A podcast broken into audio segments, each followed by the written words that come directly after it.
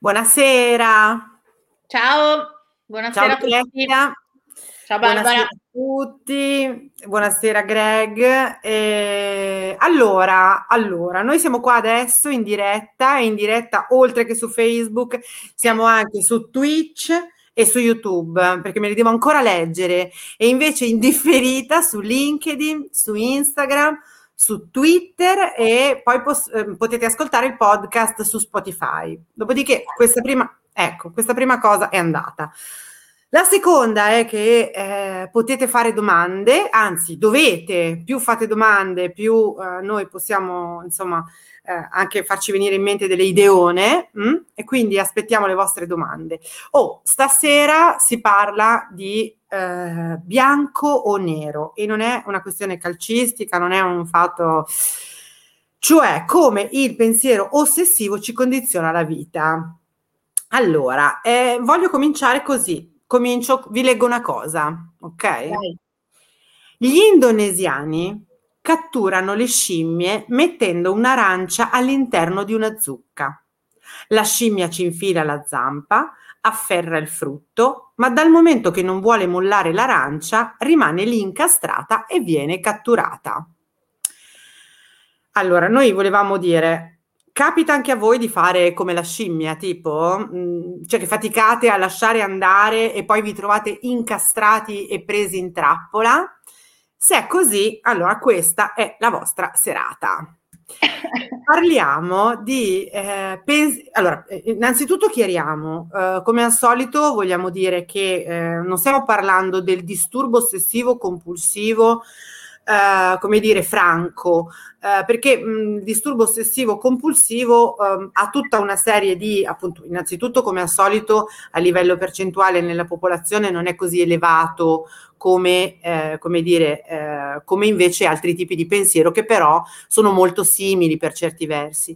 Il disturbo ossessivo compulsivo è effettivamente un disturbo abbastanza impegnativo per la persona, eh, ve la faccio molto breve, eh, ci sono dei pensieri intrusivi, pervasivi, eh, che ehm, non, sono, non sono gestibili dalla persona se non addirittura attraverso delle compulsioni, per cui dei comportamenti ripetitivi che tendono a, ehm, come dire, abbassare eh, quest'ansia che ehm, viene viene da questi pensieri. Questi pensieri in genere, tra l'altro, sono molto lontani, diciamo, dalla mh, solita modalità o comunque da come la persona si percepisce, quindi sono pensieri molto violenti o sono pensieri sessuali eh, inconfessabili o sono mh, problematiche sull'identità di genere, cioè stiamo quindi parlando di uh, una situazione piuttosto, ripeto, impegnativa da un punto di vista sintomatologico, ok? Mm, quindi noi non vogliamo parlare di questo perché altrimenti la situazione sarebbe mm, innanzitutto lunga e poi anche perché forse non andrebbe a chiarire delle cose per le persone che invece hanno mh, mm, un tipo di pensiero che mh, noi abbiamo, cioè noi eh, si definisce pensiero rigido. Il pensiero rigido. Allora, il pensiero rigido ha delle caratteristiche che ora io mh, dirò brevemente. È un pensiero poco creativo, poco produttivo, piuttosto dogmatico, quindi come dire, che non si mette in discussione ehm, ed è un pensiero anche un po' povero da un punto di vista eh, de- della possibile ideazione, no? Um, questa, questa tipologia di pensiero rigido è quella che noi invece vogliamo, su cui noi vogliamo parlare stasera, di cui noi vogliamo parlare stasera. Allora, io mi sono presa, come dire, degli, degli appunti, no? E, ehm, e, vi voglio dire una cosa, almeno la cosa più importante che ci è venuta in mente è che questo tipo di... Allora, non ci spaventiamo, perché se no non ci spaventiamo. Ogni tanto il pensiero, un, una tipologia di pensiero rigido ce l'abbiamo un po' tutti in certe situazioni. Eh, quello che noi vogliamo dirvi stasera è provate a riconoscervi se certe cose in qualche modo eh, vi torneranno, magari è il momento per poter ehm, invece capire come fare per rendersi più flessibili, ok? A questo punto lascio la parola a Lucrezia perché volevo sapere, come al solito, lei è la donna delle origini, ok? È la donna, de- è la donna de- da, da, dove viene, ma com'è che mi viene sta cosa? E quindi lascio la parola a te, ok? Grazie, grazie mille. Eh, allora, sì, sono la donna delle origini, sono quella che vuole sempre un po' capire perché succedono le cose e quindi eh, da dove deriva il pensiero rigido, ma prima di spiegarvi da dove ci arriva, eh, volevo aggiungere solo una, un'indicazione. Sia in psicologia, ma anche in medicina, in biologia, da qualunque parte, insomma, tutto ciò che è vivo è eh, sano se è flessibile. Tanto più è ehm, rigido, tanto meno è sano.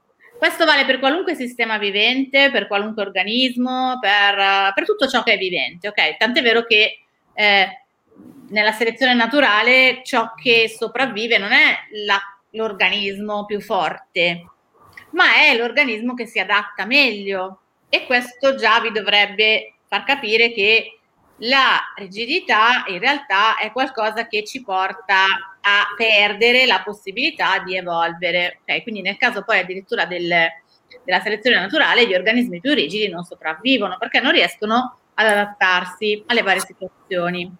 Ok? Quindi la prima origine è proprio questa, cioè fisiologicamente noi siamo portati ad avere sia delle rigidità di pensiero perché ci aiuta a uh, capire il mondo, se tutte le volte che noi incontrassimo un semaforo dovessimo farci il calcolo di che cos'è un semaforo, come funziona, eh, perché una luce rossa, l'altra gialla, l'altra verde, noi perderemo talmente tanto tempo che probabilmente ci spiaccicherebbe il primo camion che passa. Invece abbiamo uno schema che è abbastanza rigido nella nostra testa che dice semaforo, ok, rosso ti fermi, verde passi, gialli, boh, non si sa, però stai attento, ok? Quindi la rigidità da un certo punto di vista fisiologicamente ci è stata utile perché ci permette di risparmiare tempo. Però in realtà quando poi diventa eccessiva, quindi quando poi quello schemino non lo sappiamo più utilizzare o lo utilizziamo in maniera eccessiva soprattutto, ok? Eh, la, il pensiero rigido diventa un ostacolo e ci sono dei motivi che sono legati al come, eh, abbiamo, come siamo stati cresciuti, quindi al tipo di educazione che abbiamo ricevuto, che ci portano a sviluppare più o meno questa rigidità. Allora, ve ne dico qualcuno. Eh, tenete presente che il, uno stile educativo autoritario molto severo, molto, quindi magari genitori molto duri che eh, hanno mh, mm, mirato tanto a dare dei valori eh, assoluti, ok? Quindi con un'educazione piena di si deve, non si deve, si fa, non si fa, ok? Questo stile educativo è spesso correlato poi alla, allo sviluppo di un pensiero rigido ok? Però perché succede questo? Perché è uno stile educativo eh, ipercritico, magari con tante richieste di prestazione perfetta, eh, magari con degli standard molto elevati, quindi se vuoi essere un bravo bambino devi essere super bravo a scuola, super educato, non devi mai dire le bugie, ok?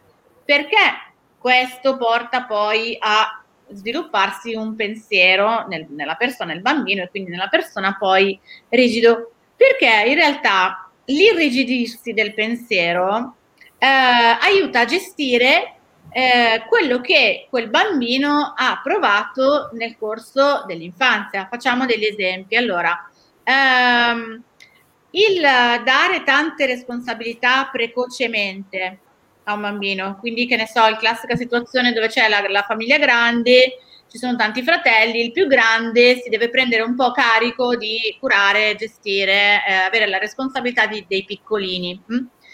Cosa, se capita quando il bambino stesso è piccolo e quindi entro l'età della scuola elementare, per esempio, e succede molto spesso che un bambino a 9-10 anni si debba occupare magari del piccolino di 3-4 anni, per quel bambino quel senso di responsabilità è troppo, è evidente che è poco gestibile, no? E quindi ci saranno tantissimi momenti in cui non sarà un bravo sostituto del genitore, ok? Questo gli provoca un senso di colpa notevole, perché la richiesta che gli viene fatta è tu mi devi aiutare, tu devi gestire quello che magari io non riesco a gestire perché non ci sono, perché, o perché sono morta, per esempio, ok? Eh, in quel caso il senso di colpa che deriva da questo senso di responsabilità, da questa responsabilità troppo grande, è difficile da gestire per un bambino piccolino, no? E quindi cosa fa? Si irrigidisce, cioè diventa eh, molto poco flessibile, per cui l'essere un bravo bambino diventa una cosa che non si può assolutamente essere diversi, altrimenti mi viene quel sensore di colpa terribile che poi mi fa stare malissimo e mi fa sentire una persona inadeguata e questo ovviamente me lo porto avanti, ok?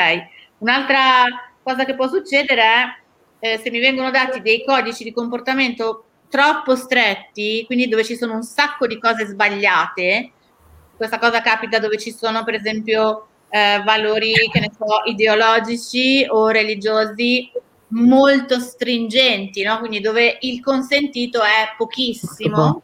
Mm?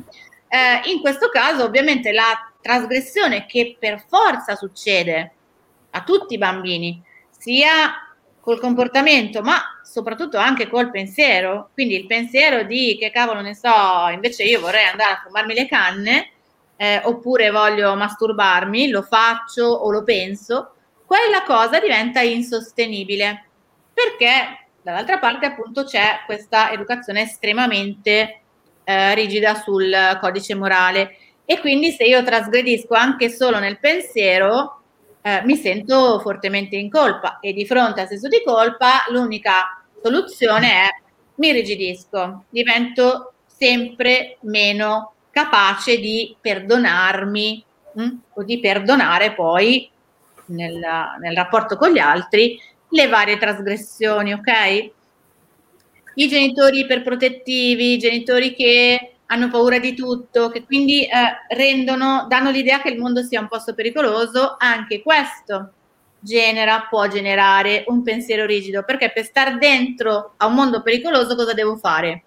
Devo controllare tutto, devo tenere sotto controllo ogni piccolissima cosa che potrebbe essere pericolosa. A quel punto, per controllare tutto, devo essere molto molto rigido perché le cose non mi devono scappare, ok?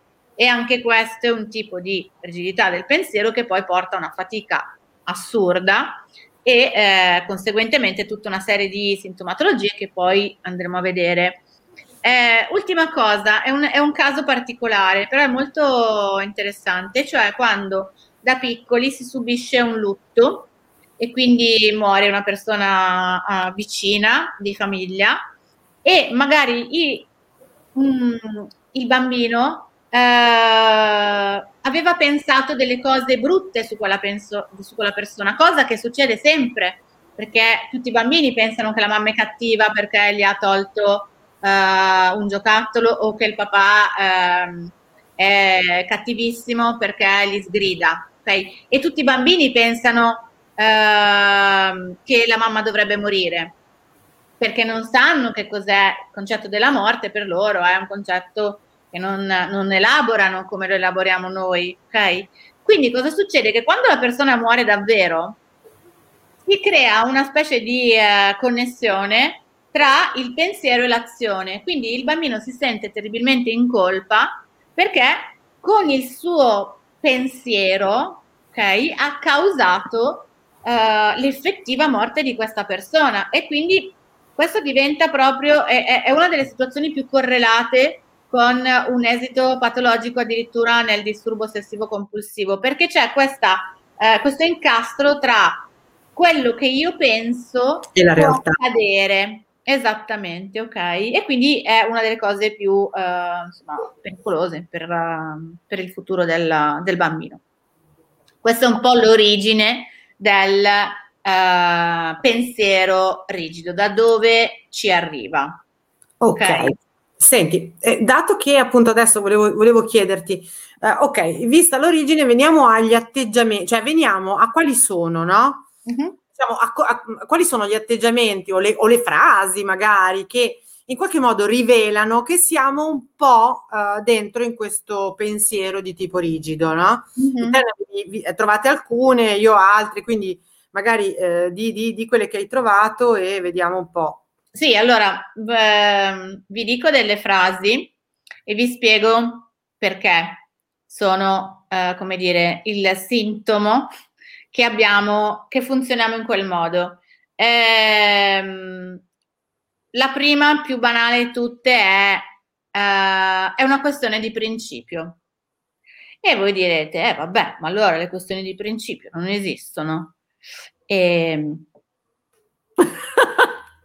non proprio, nel senso, allora, è una questione di principio. Se è una delle nostre, eh, come dire, risposte, reazioni più tipiche di fronte a situazioni dove poi alla fine ci incazziamo e quindi a, utilizziamo poi un meccanismo di rabbia che sia attiva ma anche passiva, eh, che ci incacchiamo dentro magari anche. Ma se la, il motivo per cui ci incavoliamo è molto spesso la questione di principio, questo è un sintomo del pensiero rigido. Perché? La questione di principio vuol dire che i, primo, i miei principi li considero i migliori del mondo, cioè quelli assoluti, quelli che non debbono essere mai, eh, come dire, trasgrediti.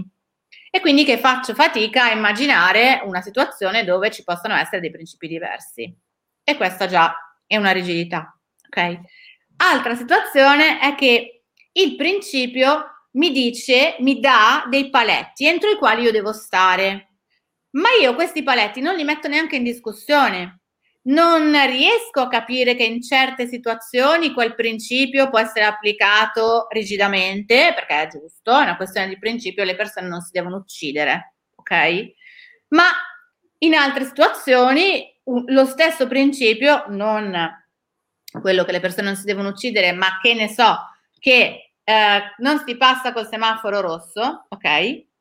Eh, può essere non applicabile o meno applicabile in certe situazioni. Se io sono nel deserto e c'è un semaforo e dall'altra parte c'è una signora che è caduta e ha bisogno del mio aiuto, magari io non sto ad aspettare che arrivi il verde, non c'è nessuno, sono nel nulla, è rosso, che fa niente, passo. La signora che ha bisogno di aiuto è più importante. Le priorità nel pensiero rigido non funzionano come nella realtà nel senso che sono sempre, come dire, sottoposte al principio, che diventa più importante di qualunque cosa, ok? Eh, quindi le regole diventano fondamentali e diventa qualcosa che sì, ci tiene nella giusta strada, ma ci ingabbia tantissimo, perché le regole, appunto, non sono sempre applicabili nella stessa maniera e soprattutto non si applicano per gli stessi motivi. Le regole si possono applicare perché qualcuno ci dà una punizione se non l'applichiamo, ma si possono anche applicare perché noi riteniamo che sia giusta. Sono due modi diversi no, di vedere la stessa regola. Nel, nel pensiero rigido la regola assume un potere assoluto e non viene discussa mai. Questo perché il pensiero rigido ci fa sentire più sicuri ok? Non dobbiamo tutte le volte considerare è giusta questa regola, va bene in questa situazione, ma le motivazioni di quella persona lì per quella azione lì si possono considerare in altre maniere? No, se noi siamo persone con un pensiero rigido, abbiamo la regola, la seguiamo, è così e basta. Altra frase, ehm, io sono coerente, eh no, io, io non cambio mica idea ogni tre secondi, eh. io, io, sono una persona coerente. Eh. Oppure, Madonna, che fastidio l'incoerenza, mamma mia, non esiste l'incoerenza, mi fa diventare pazzo. Ok, la coerenza è una bella cosa, ma sempre entro i limiti della possibilità di valutare che una cosa diversa sia migliore per me in quel momento. Chi non cambia idea? La, questa roba qua è abbastanza saputa, no? Cioè, solo gli stupidi non cambiano idea. La coerenza è un qualcosa che a volte, quando il nostro pensiero si rigidisce, diventa un'armatura. Non riesco ad aprirmi a capire, per esempio, le motivazioni di qualcun altro e continuo a restare nella mia uh, modalità, in ciò che io ho pensato. Ehm, altra frase, è una questione di rispetto. E qua ragazzi la vedo veramente dura perché la cosa è complicata, vorrei essere veloce, spero di farcela, ma eh, allora, il rispetto per prima cosa è una parola fortemente utilizzata senza andare a capire veramente il significato della parola, e cioè eh, definiamo rispetto che cos'è. Eh, molto spesso viene utilizzata per eh, difendersi quando ci si sente attaccati tu non puoi criticarmi è ciò che pensiamo dentro, ok? Questa critica non va bene, è una questione di rispetto. Non puoi dirmi che cavolo ne so, che non ho fatto bene questa cosa qua.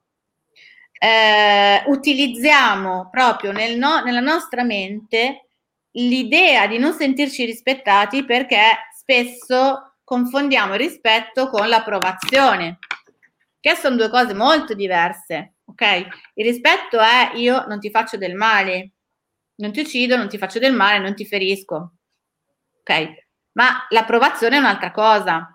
Io posso anche non farti del male, ma posso non approvarti. Certo. Okay? Molte persone con un pensiero un po' rigido ehm, fanno confusione tra queste due situazioni, il rispetto e l'approvazione. E quindi quando io sento i miei pazienti che mi dicono no, ma mi sono incavolato con quello lì perché alla fine, insomma, eh, mica mi puoi dire che io, che ne so, arrivo sempre in ritardo eh, al lavoro, a parte che non è vero, poi ho un sacco di motivazioni e poi insomma è una questione di rispetto. No, è una questione di approvazione o disapprovazione, di tolleranza alla disapprovazione. Ok? Quindi queste sono un po' tre eh, frasi tipiche che diciamo tutti spessissimo e che dietro nascondono eh, un irrigidimento mh, hm, del nostro pensiero, del nostro modo di interpretare le cose. Sì. Io ce ne ho un altro paio. Vai. Allora, una è, ehm, allora, ehm, le cose o si fanno bene o non si fanno. Cioè è un, è un funzionamento, così lo chiamo io, un funzionamento tutto niente. Cioè n- n- non esiste la possibilità di, eh, di, fare le cose o di vedere le cose, eh, come dire, in un modo che non sia Uh, completamente spostato su, per esempio, ripeto, abbiamo detto che il pensiero rigido è quello che un po' funziona davvero su, sul tutto niente, cioè giusto, sbagliato, sì, no, bianco, nero, no? Quando le persone si immettono in questo, in questo tipo di, di funzionamento, mm, chiaramente la cosa che succede, mm, diciamo di solito, è vero che è rassicurante sapere io sono nel giusto, allora mi metto nella situazione giusta e poi faccio sempre questa cosa qua che è giusta. Il problema è che la vita è molto più complessa di una situazione che si può gestire con un sì o con un no, con un tutto o con un niente è piena di un sacco di sfumature, per cui molto spesso questo funzionamento eh, così eh, estremo eh, conduce le persone a, un, a, condotte di evitamento, cioè ad escludere tutta una serie di cose, perché siccome magari non riesco a essere tutto, non so come dire, e non voglio essere niente, in realtà non riesco, cioè blocco qualunque tipo di... Um, di possibilità di evoluzione. Quindi è, è, un, è, un, modo per non, non solo per non cambiare, ma anche per non fare, per non agire, perché nel tutto, eh, come dire, avevo preso una frase, ma non so dove l'ho messa.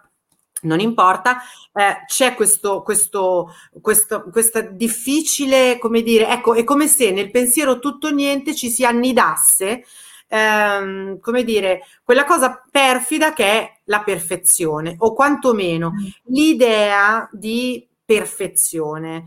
Um, l'idea di perfezione è qualcosa che eh, crea proprio la gabbia più, più terribile che potete pensare, perché in qualche maniera perfetto perfetti non, non, non, si può essere, non so come dire. E comunque saremo perfetti ai nostri occhi, ma magari agli occhi di qualcun altro no, proprio perché quella cosa che diceva Lucrezia prima è la capacità, per esempio, di relativizzare le cose, no? non di renderle assolute. No?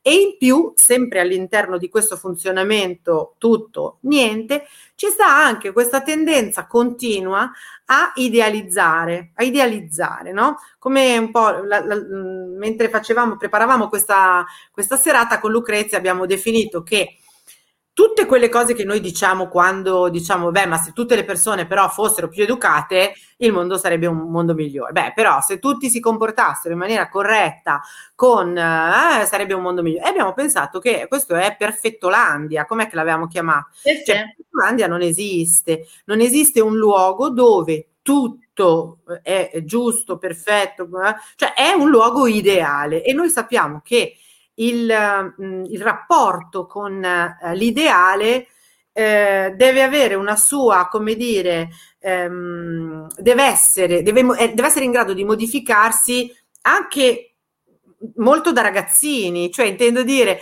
eh, c'è un momento in cui l'ideale, come dire, eh, impera un po' di più, ma poi deve essere in grado di calarsi nel reale. E la vita non è decisamente una roba che si può prendere ehm, come dire, tutto o niente, ok? L'altra frase che c'era venuta in mente, più che una frase, era un atteggiamento che è ehm, avrò chiuso il gas, avrò chiuso la macchina, avrò spedito quella roba, avrò detto qualcosa che magari ha infastidito qualcuno. Ecco, tutta questa parte che è un po' un che crea poi, eh, come dire, il dubbio, davvero il dubbio ossessivo, che è il controllo delle situazioni. E quindi all'interno di un pensiero rigido il controllo diventa piuttosto imperante. Eh, la difficoltà è proprio eh, riuscire a ehm, lasciare alla, alla vita, eh, anche a, alle nostre emozioni, la possibilità di rendere qualcosa un po' meno prevedibile. Perché? È vero che controllo e regole, come diceva Lucrezia, in qualche modo rassicurano e nascono per rassicurare, cioè il, il recinto de, de, de, del, so, delle pecore serve a, è vero che le limita, è vero che le limita perché non le fa andare in giro, però le protegge, no? Quindi si sa che le regole nascono per sta roba qua però l'irrigidimento di questa cosa e quindi un esasperato controllo, per esempio, vi faccio un esempio, ehm, quando le regole, eh, scusate, quando il controllo si irrigidisce, può diventare difficile per persone col pensiero rigido anche uscire e comprarsi un vestito, perché il vestito che io mi devo comprare potrebbe non essere quello più perfetto che non esiste in italiano che io posso trovare. Forse nell'altro negozio ne trovo uno più bello, eh, forse nell'altro posto e quindi e alla fine il rischio è che il vestito non lo compro. E un'altra cosa, la scelta la scelta, cioè il dubbio e la scelta diventano difficilissime, no? Allora tu per, per, scegliere un posto dove andare in vacanza, non dico che finisci per non andare in vacanza, ma, ma quasi, perché forse è meglio andare da un'altra parte. Ecco, allora il controllo rispetto a delle situazioni che possono essere più adesso uso questa parola che di sicuro, come dire, è una parola complessa, l'imprevedibilità, cioè il, il bello di una flessibilità è anche la possibilità mh, hm, di lasciare che le cose accadano, ok? E che quindi io non governi o creda di governare, perché naturalmente mh, ve lo garantiamo entrambe, non si governa una mazza, eh, o molto poco, qualcosa che è molto vicino a noi, Uh, e quindi questa cosa può condurre, allora innanzitutto lo dico, lo dico adesso Lucrezia, lo butto dentro adesso, allora questa roba del controllo, della rigidità, del tutto o niente, è esattamente quello che il corpo non è in grado assolutamente, dato che Lucrezia ci ha spiegato che in natura non esiste questa cosa e non esiste soprattutto per la possibilità di adattamento, no? Allora, il nostro corpo è perfetto, il nostro corpo è perfetto ed è ed è, mh, mm, ed è, flessibile dove deve essere flessibile, lo dicono le articolazioni, no? Le articolazioni sono cioè de- delle ossa che però per stare insieme devono avere qualcosa in mezzo che gli, gli, gli, dà la possibilità di fare delle cose, altrimenti non sarebbe la flessibilità. La rigidità va bene nell'osso, ok? Nell'osso la rigidità va bene perché ha un senso, deve tenerci in piedi, ma quando la rigidità, per esempio, sta nel rene, abbiamo i sassolini nel rene che non è previsto dalla natura ed è una patologia. Um, la rigidità, l'estremo controllo portano il corpo a contrarsi ed ecco da dove arrivano tutte quelle situazioni che tutti noi conosciamo bene, eh? non è che però chi ha un pensiero particolarmente rigido, chi ha un atteggiamento nei confronti della, della propria vita o delle proprie cose particolarmente rigido, può sperimentare un sacco di contratture muscolo-tendine, la schiena che si incricca e uno dice ma com'è che sto sempre incriccata? Eh, cioè, quella parte lì, ecco, Elisa fa un domandone, no? Come, eh, guarda, ti rispondiamo, dopo ti rispondiamo. Allora, io ti posso dire già una cosa e te la dico subito. Lo faccio adesso, Lucrezia, butto dentro e sì, poi dopo ti lascio campo libero. Eh, allora, Elisa, allora, al, al, di là che naturalmente ci sono, dopo vi daremo delle strategie, ok? Proprio degli esercizi, eh, perché le cose concrete alla fine mh, mm, ci aiutano un po', no? Ma adesso vi faccio fare un... Um, allora, il punto è che diventare più, per diventare più flessibili bisogna recuperare la capacità di che è quella frase che sembra un po' la frase dei, dei, dei giornali New Age, ma è lasciare andare.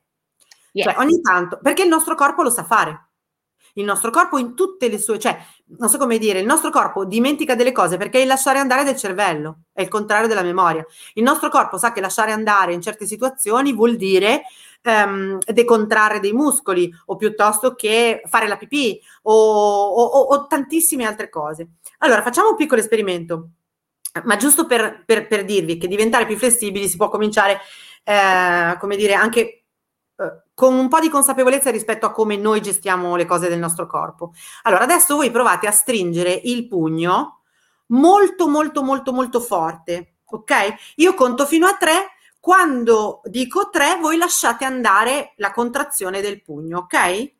Uno, due, tre. Allora, quello che ha fatto Lucrezia, in qualche maniera, è esatto, è una, una cosa, cioè se voi avete fatto così, questa qui è un'altra contrazione. Con, decontrarre vorrebbe dire fare al massimo questa roba qua, uno, due, tre, cioè il lasciare andare non è una forzatura, non è un'altra contrazione, che sarebbe una contrazione di altri muscoli. Allora, lasciare, innanzitutto, per diventare più flessibili bisogna comprendere, ma veramente, com'è il lasciare andare. L'esempio che vi posso fare, oltre a questo, e se ve lo fate in continuazione, in qualche modo riuscite a, a davvero a sentire, ecco perché dovete sentire che veramente non c'è alcuno sforzo che nel lasciare andare non è previsto lo sforzo. È come quando fate il morto al mare. Voi non fate alcuno sforzo, vi sostiene qualcosa d'altro, ok? Quindi in qualche maniera prim- il primo, il primo mh, mm, come dire, la prima cosa importante è la consapevolezza del fatto che c'è un lasciare andare di cui non siamo più consapevoli e che è ovviamente poi naturalmente ci vogliono, come dire, un po', ci vuole un po' di allenamento eh, e da una parte naturalmente, mh, Lucrezia, eh, l'ansia ovviamente in questo, in questo, come dire, capitolone che oggi trattiamo solo tanto così, la fa da padrone, quindi naturalmente, eh, come dire, stare in una, in una, consapevolezza maggiore di quanto noi eh, viviamo con ansia le cose, quindi con una specie di eh, di, di, di, paura di tutto quello che può accadere, eccetera, ci fa dire che magari noi appunto eh, non siamo proprio consapevoli che il nostro corpo è capace di lasciare andare e che quindi può insegnarci attraverso la sensazione come si fa nel momento in cui ehm, io posso stare di fronte a una, a una situazione e adesso ve lo dico in maniera non occuparvene, poi dopo vedremo in che modo, ok? Uh, L'altra, eh, quindi, ok, come si, come si distingue un'abbastanza? Allora, come si distingue un'abbastanza? Scusatemi, io forse non ho capito, abbastanza decontratto, forse è questo? Penso allora, qua, penso, ok, cioè quando il vostro pugno non si apre completamente, cioè da così a così, perché questo è un altro movimento che è dato da una contrazione. Quindi sarebbe più o meno tengo e lascio andare. Al massimo è una cosa così, cioè il pugno si apre in questo modo, poco, molto molto molto poco. Credo si riferisse alla perfezione, Greg ci dice. Allora, alla perfezione non c'è un'abbastanza, perché la perfezione, signori miei, se è quel concetto che noi pensiamo che è inarrivabile, eh, ok? Non c'è un'abbastanza, allora non sarebbe mai abbastanza, mai, ok? E vi dico un'altra cosa, che se andate a vedere una delle traduzioni, scusatemi, delle, nell'etimologia della parola perfetto, è compiuto. Quindi in realtà se vogliamo prenderci questa cosa all'interno della perfezione, non è migliore, più meglio, più meglio di, ma potrebbe essere compiuto. Quindi io sono compiuta così come sono, cioè quindi potrei essere perfetta tra virgolette così come sono, ok? Però se invece riguarda la contrazione, ricordatevi, non è questo, perché questo è un'altra contrazione, è un lasciare andare piccolo piccolo. Ok? E poi, quando diventate consapevoli, sentite che quel lasciare andare è senza sforzo. Esatto, perché lasciare andare non deve mai avere sforzo, altrimenti non è un lasciare andare. E anche mentalmente è la stessa identica cosa. Se lascio andare il controllo su una situazione, lo faccio senza sforzo, altrimenti sto comunque facendo un'operazione di controllo al contrario, a non controllare, ok? Ma se lo devo fare sforzandomi, esatto. tanto vale. Mm? Quindi poi vediamo nelle strategie ci sono delle cose anche pratiche che si possono utilizzare. Sì, volevo che tu parlassi un attimo di una cosa che io non ho, non ho tirato fuori, ma, ma, mi interessava che ne parlassi tu. Nel mm-hmm. funzionamento tutto o niente, no? Eh, non, non, si tiene presente, e questo vorrei che ce lo spiegassi, non si tiene presente una cosa che nella vita, sia come persone che nella vita in generale, c'è sempre, ma non ci piace, che è l'ambivalenza. Cioè, nel tutto o niente, no, Lucrezia? Io non posso, io o sono buona o sono cattiva, o sono, non so, eh, gentile o sono una cafonazza. Non c'è la possibilità, però, di, di percepire invece un, una, una, un'emozione, un sentimento che è l'ambivalenza, che qualche volta in realtà proprio non ci permette di fare questa cosa. Sì, vero, vero. Eh, infatti è una delle caratteristiche più forti del pensiero rigido, cioè cosa succede? Che eh, noi tendiamo a irrigidirci quando, vi ricordate cosa vi dicevo prima del come si sviluppa, per cui quando abbiamo degli standard molto elevati ci vengono dati o mm, insomma decidiamo che per noi ci vogliono degli standard di prestazione molto elevata. Questo cosa vuol dire? Non solo di essere degli super efficienti, ma anche magari essere super buoni. Mm?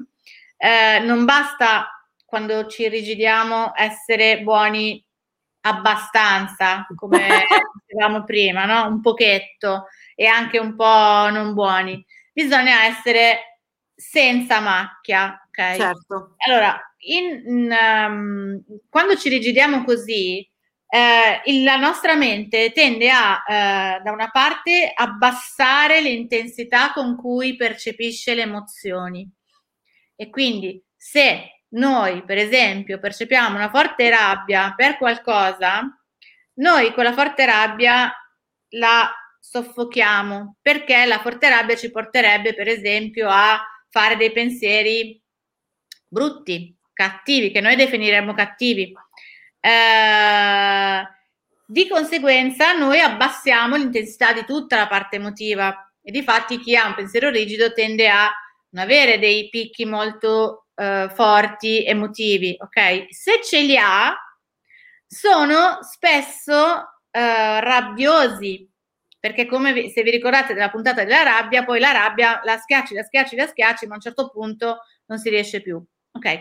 Questo perché succede? Perché nel pensiero rigido non è eh, previsto dalla nostra mente di accettare l'ambivalenza, cioè di accettare che dentro di noi ci sia una parte buona, per dirla proprio da bambini, sì. e una parte cattiva.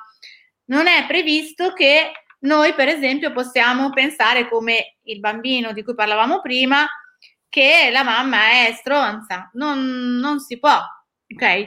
Certi pensieri eh, certe emozioni vengono vissute come terribilmente sbagliate e pericolose, come se quella cosa davvero mh, mm, potesse creare un danno alla persona di cui noi stiamo pensando qualcosa di brutto. Per cui l'ambivalenza ehm, è proprio, eh, come dire, il primo passo se vogliamo modificare la rigidità del nostro pensiero, il primo passo è quello di diventare consapevoli delle nostre ambivalenze. Chi ci fa un po' arrabbiare, ok?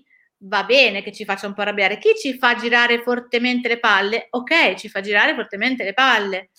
Um, possiamo pensare delle Questo cose... che a volte succede anche nella stessa persona.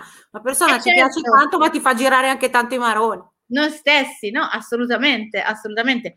E eh, i pensieri ossessivi, proprio quelli che si definiscono ossessivi, molto spesso sono pensieri violenti, sì. molto aggressivi.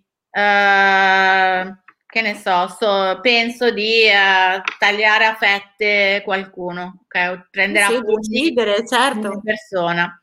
Perché certo. sono fortemente aggressivi? Perché sotto c'è l'ambivalenza, perché sotto c'è che una parte di noi effettivamente magari non lo taglierebbe a fette, ma un cartone glielo darebbe alla persona a cui stiamo pensando. Se la nostra rigidità ci impedisce di accettare che noi facciamo quel pensiero, che tanto resta pensiero, non va da nessuna parte, quindi non è pericoloso in sé, ok? Ma la nostra rigidità ci impedisce di tollerare che noi possiamo anche pensare delle cose brutte. Certo. E quindi uh, non accettando l'ambivalenza ci costruiamo questa gabbia dalla quale non possiamo mai uscire, se non attraverso, nei casi un po' importanti, con le compulsioni, cioè con, delle, con dei comportamenti che noi dobbiamo mettere per forza in atto, così teniamo sotto controllo tutta quella parte brutta e cattiva e nera che vogliamo, non vogliamo accettare, ok? Quindi un po' il discorso dell'ambivalenza è questo. Sì, sì, era, era, importante perché secondo me poi qualche volta, cioè in qualche maniera questa cosa davvero impedisce di vivere le cose per quelle che sono, cioè ripeto, non bianco e non nero, ecco, ma una serie di grigi notevoli, insomma, qualche volta. Volevo rispondere alla domanda che è passata prima, c'è una relazione fra la rigidità e l'ego. Allora, eh, questo è il mio parere, poi sentiamo anche Lucrezia, insomma. Io penso che, allora, innanzitutto se noi pensiamo all'ego come ehm, cioè, eh, la parte di noi che in qualche modo, ehm, non so come dire, eh, sa di esistere, quindi un ego sano, allora mm, no, nel senso che ehm, sapere di esistere va bene eh, e la rigidità non fa parte di questo. Se invece per ego intendiamo eh, o un'ipertrofia dell'ego, allora eh, que- que- quella parte diciamo che diventa un po' più onnipotente, allora sì, cioè c'è una, una, una, una, non sana centratura su di sé, come se tutto comunque in qualche modo avesse a che fare con sé, allora sì, allora la rigidità ha una relazione con questo modello, perché questo tipo di pensiero così, ripeto, ma veramente eh, esageratamente eh, basato su di sé, effettivamente è rigido perché non include il resto del mondo o non include il fatto che altri altri possano avere pensieri diversi dai nostri. Quindi quel livello di onnipotenza a questo punto si ehm, sale. Se posso dire una cosa, è anche c'è mh, mm, eh, una caratteristica del pensiero rigido è quella di avere, fare in fretta a giudicare di avere un giudizio frettoloso, sì. proprio perché siamo rigidi e quindi incaselliamo subito le cose, no? Questo ci, ci torna utile perché ci fa subito pensare, ok, quella situazione è buona, quest'altra è cattiva, quella persona è una stronza, quell'altro è una, uno stupido, ok? Questo ci, ci, fa sentire di avere un vantaggio nell'interpretazione della, della, realtà perché siamo veloci a capire le situazioni, ma in realtà eh, è legato sì anche all'ego inteso come alla centratura su se stessi, perché ti impedisce di eh, come posso dire, far uh, attenzione ai segnali che ci direbbero che quella situazione non è esattamente come l'abbiamo subito giudicata, ma magari è diversa. E per fare attenzione a questi segnali bisogna focalizzarsi sull'altro, non su se stesso. Dobbiamo focalizzarci sulla persona o sulla situazione, quindi uscire dalla nostra uh, visione. Dall'egocentrismo. Sì. Okay, quindi sì che c'è un, un legame. Ehm, è una, una, caratteristica proprio molto importante del pensiero rigido perché eh, ci toglie la possibilità di essere empatici. Eh, eh, questa cosa è importante, sì. Eh, perché se non siamo empatici, a parte che risultiamo delle persone poco gradevoli, ma comunque eh, proprio perdiamo la capacità in realtà di interpretare correttamente le situazioni. E eh, giudicando frettolosamente, avendo, mh, essendo come dire veloci nel dare delle etichette, poi diventa molto probabile che noi perdiamo delle occasioni per invece vivere delle esperienze positive, carine, conoscere, eh, avere relazioni, eh, conoscere persone eh, che possono essere interessanti, perché ci fermiamo, diciamo, al eh, primo giudizio che, che, diamo. E molto certo. spesso anche questo giudizio è più spesso negativo, ovviamente, perché questo ci, ci tiene al sicuro. Certo. Certo. Ok, allora, dato che siamo a, veniamo alle strategie perché è il sì. nostro momento. Allora, io um, ve ne dico alcune. Innanzitutto chiedo a Greg di mandare uh, l'immagine mh, mm, tappeto volante. Immagine tappeto volante. Ok. Allora, eh, ma non, cioè, come dire, ma non ti puoi rilassare un attimo? Cioè, Momento. volendo proprio andare in una... non ti puoi rilassare un momentino, no? Nemmeno ora, come dire. Ecco, quella roba lì è un po', quando io vi dicevo del rilassamento, come dire, muscolare, è, è, è anche quello, no? Come, come noi non, non lasciamo andare, eh, non la passare quella aspirapolvere, insomma, sostanzialmente, ecco, cioè, non la passare quella esatto. poi... Eh, Sembra piccola questa cosa, ma in realtà non lo è. Allora, una, eh, ho due eser- tre esercizi. Allora, innanzitutto una cosa molto veloce. Eh, per la flessib- alla flessibilità serve il cambio delle abitudini. Alla flessibilità serve cambiare delle abitudini, delle piccole cose durante la giornata. Invertitele, cambiatele, fate colazione prima, dopo, fate cambi- cioè cambiate delle robe, ok? Eh, mettete a tavola un um, quando, quando, invitate qualcuno a mangiare, eh, mettete a tavola piatti scompagnati, ok? E guardate mm. la sensazione di stare di fronte a una tavola di piatti scompagnati, perché non sarà la cosa più importante, perché la cosa più importante sarà stare con le persone, ok? Poi, allora, questo è un esercizio che a me ha fatto molto sorridere, ma io vi garantisco che lo farò. Allora, prendi una scatola di fiammiferi e per mezz'ora togli i fiammiferi e rimettili dentro. E io mi sono fermata lì e ho detto, cioè in che senso?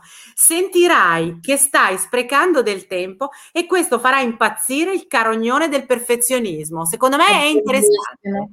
Perché anche questa cosa qua vuol dire quel lasciare andare del senza scopo. Vuoi non metterci che puoi utilizzare una mezz'ora per sentire come stai quando semplicemente fai una roba senza scopo andando davvero ad ingannare quel meccanismo che sempre bisogna fare le robe per bene, in un certo modo, che le cose senza senso non hanno ragione di esistere. Okay? E poi due brevissimi esercizi sono. Allora, eh, per ogni autocritica o critica, ok, che, che ti trovi a fare quindi sia su te stesso che sugli altri, nota un aspetto positivo, cioè applic- applicati a notare un aspetto positivo. E un altro esercizio è quando hai, per esempio, dato un giudizio, come diceva Lucrezia, un po' affrettato, magari negativo, no? Eh, prova a ehm, darti del tempo per smentire, cioè fare un po' come gli investigatori. Cerca qualcosa in quella persona che non dica esattamente, non vada a confermare le tue ipotesi. Questa è una cosa che fanno sempre gli scienziati. Gli scienziati lavorano così, no?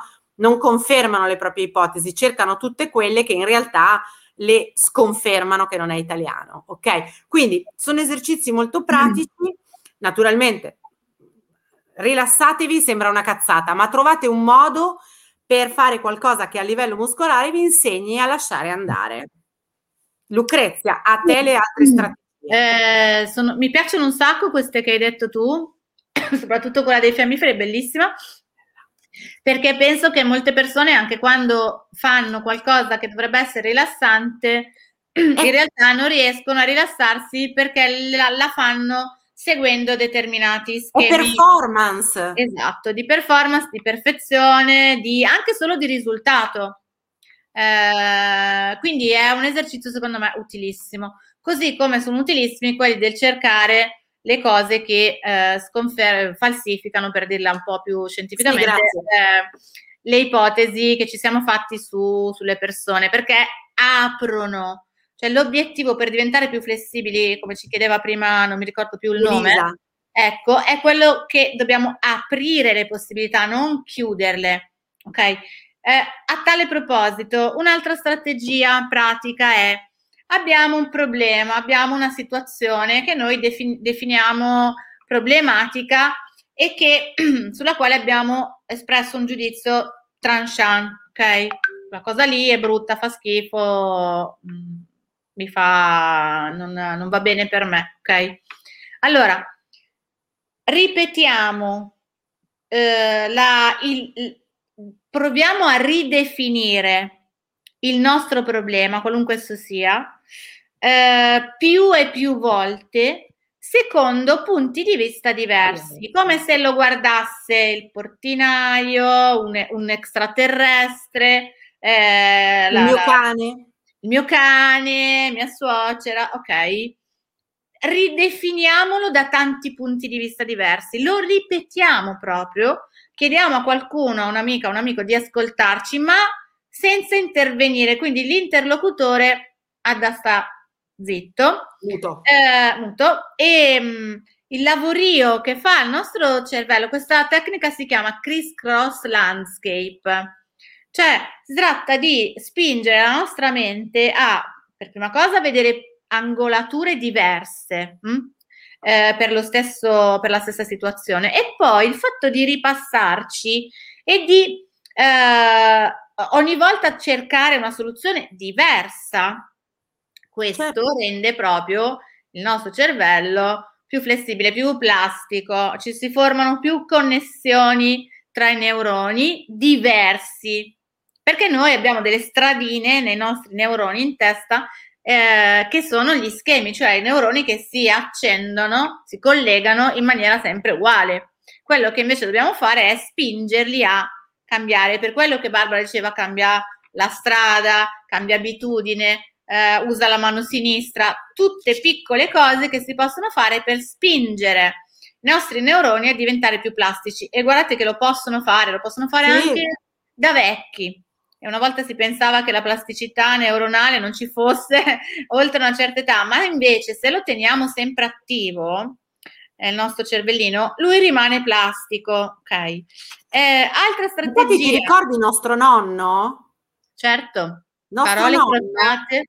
A 95 anni, lui e le sue parole crociate Certo. Era, un, era, pazzesco, eh? Eh, e, lo, e, le faceva, e tra l'altro si, si, davvero cioè, si, si, stava delle ore a fare quella roba lì. Assolutamente sì, infatti è rimasto lucido fino alla fine. Vabbè, eh, allora, ultima strategia, questo è un esercizio ehm, in, secondo me interessante eh, che potete fare così. Allora, ogni mattina che vi svegliate, eh, scrivete su un quadernetto eh, tre colonne. Una colonna è devo, una colonna è posso, una colonna è voglio. E quando vi svegliate la mattina, nel devo scrivete quello che eh, a vostro parere dovete fare quel giorno lì. Ok? Poi scrivete una colonia del posso, quello che potete fare quel giorno lì, e poi scrivete quello che volete fare quel giorno lì. E già scrivere e Differenziare tra il devo, il posso e il voglio è un esercizio importantissimo, ci spinge a riflettere, ci spinge a diventare consapevoli. Poi, se la colonna del devo è lunga fino in fondo alla pagina, la colonna del posso così così e la colonna del voglio è minima, è già una consapevolezza che abbiamo un grande problema perché abbiamo una giornata riempita di doveri e poco, come dire, aperta a quelle che sono sia le possibilità che addirittura il piacere, ok? Ma Quindi, tra l'altro, scusa Lucrezia, non ha senso anche quando tu guardi la colonna del Devo, perché io adesso stavo pensando a delle cose, soprattutto anche guardare se quei doveri non mm-hmm. sono anche, de- lo stavi per dire, io ti ho no, bruciato. Sì, dillo, dillo. Cioè, sono dei doveri che, come dire, se tutto è un dovere, anche fare una, una cosa che potresti tranquillamente non fare, non, so come dire, valutare le priorità, no? Esatto, esatto, esatto. Proprio questo. La colonna del Devo eh, va letta eh, riformulando le priorità e eh, teoricamente l'obiettivo è quello poi di arrivare a un equilibrio tra il devo, il posso e il voglio, ok? In modo da non incamerare soltanto eh, sensazione di dovere e mh, nessun piacere, ok? Nessuna possibilità, perché il posso è la colonna delle possibilità.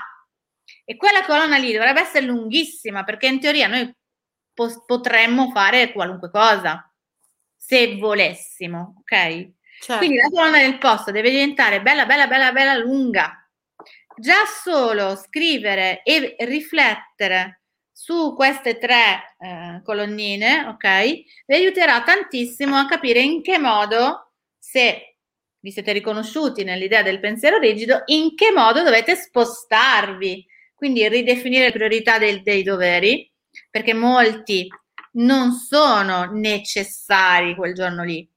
Ok, fare una lavatrice non può essere fondamentale a meno che non abbia finito totalmente le mutande, ma anche in quel caso forse per un giorno potrei anche stare senza, anche mettermi i pantaloni direttamente, non lo so, ok? Si possono sempre trovare delle soluzioni. Certo. Quindi l'invito è, è diventiamo consapevoli di quello che, di quali sono le gabbie che noi stessi ci siamo dati. Sì, decisamente. Allora, visto che siamo alla fine, eh, allora, innanzitutto vi diciamo che, di, che, di che cosa parleremo la prossima volta, cioè tra due martedì.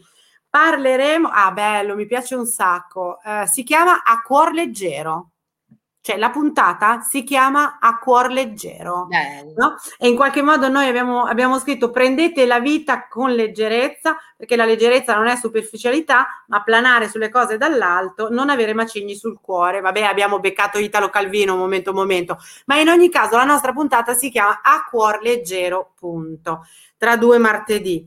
Nel frattempo noi vi ringraziamo mh, mm, tutti per esserci stati, delle domande. Greg, grazie. grazie. Manda per favore, grazie Eccolo. Greg. Perché questa è carina, questa è carina. Ecco, ciao, sono Bob, soffro di disturbo ossessivo compulsivo. In pratica le cose devono essere perfette. ok, Ok, ecco, poi potete allenarvi, potete guardare quando le cose non sono, se sono storte, che le mettete dritte, quelle robe lì. Va bene, signori, è stato, no, certo, è stato un piacere, ci vediamo tra due martedì, grazie a tutti, buona serata. Grazie. Ciao. Ciao.